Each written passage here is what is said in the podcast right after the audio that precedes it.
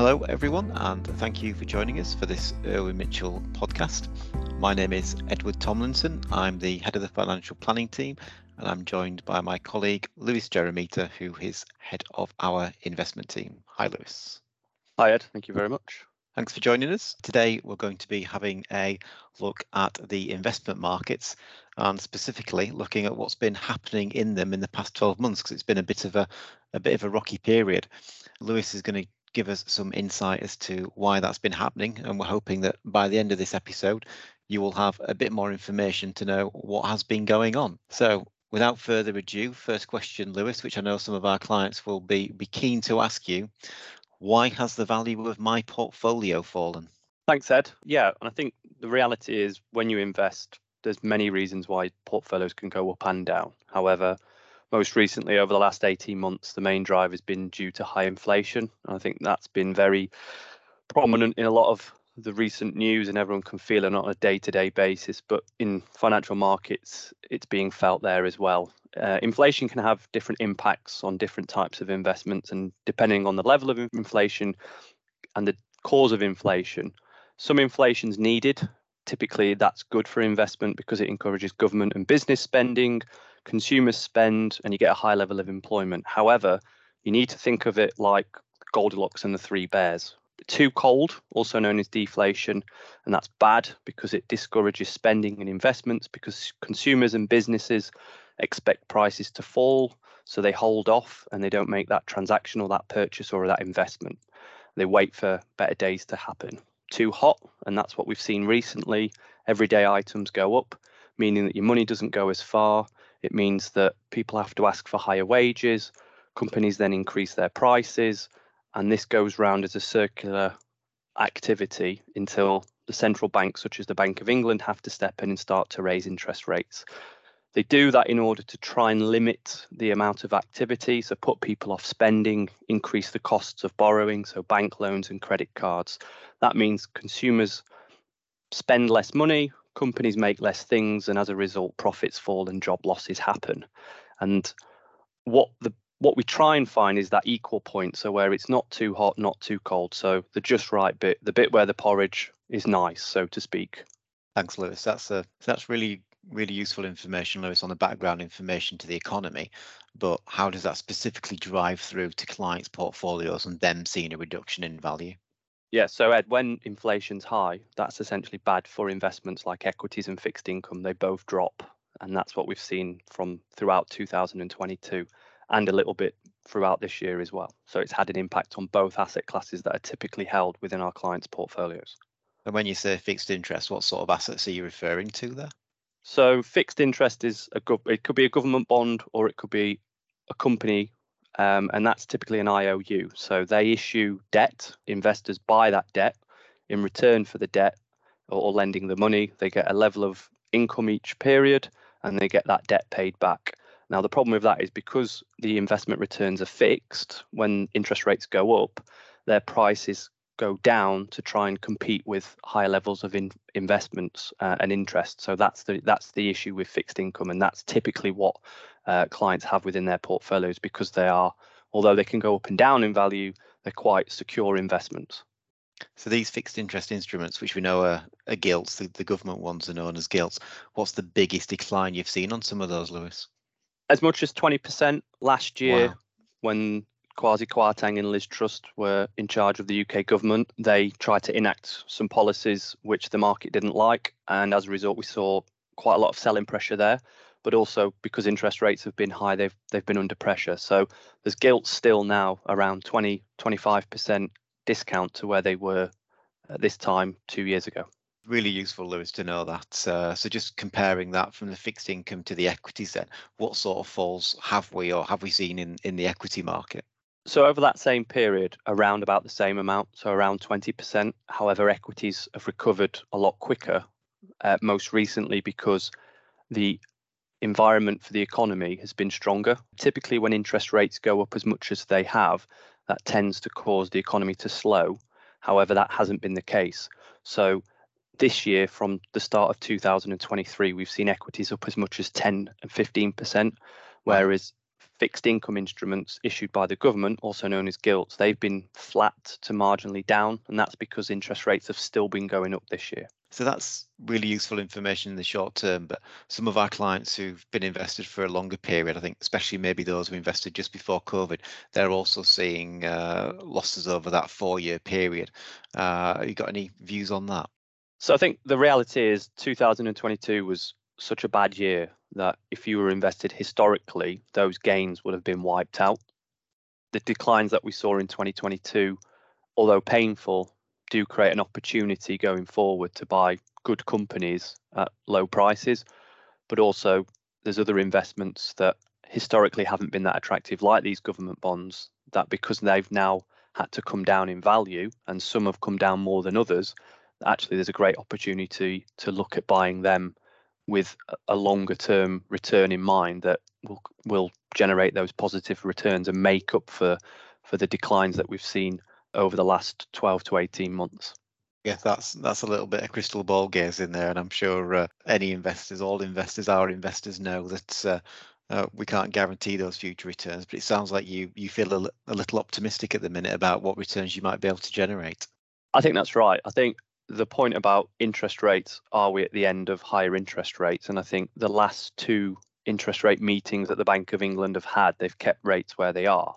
So I think we've got more confidence now that we're not likely to see interest rates yeah. go up again, or if they do very little, that then creates a great opportunity for those government bonds that the UK government issues, known as gilts, that are at these 20 to 30% discounts, because we know that the government are going to buy them back over the next five years. And we know that they're priced competitively against that value that they're going to buy them back at. So we've got a lot more certainty in terms of what the return is. And if we can have some level of comfort that interest rates aren't going up, then actually those returns will start to be more stable and we won't see the declines in value that we saw previous in the previous year.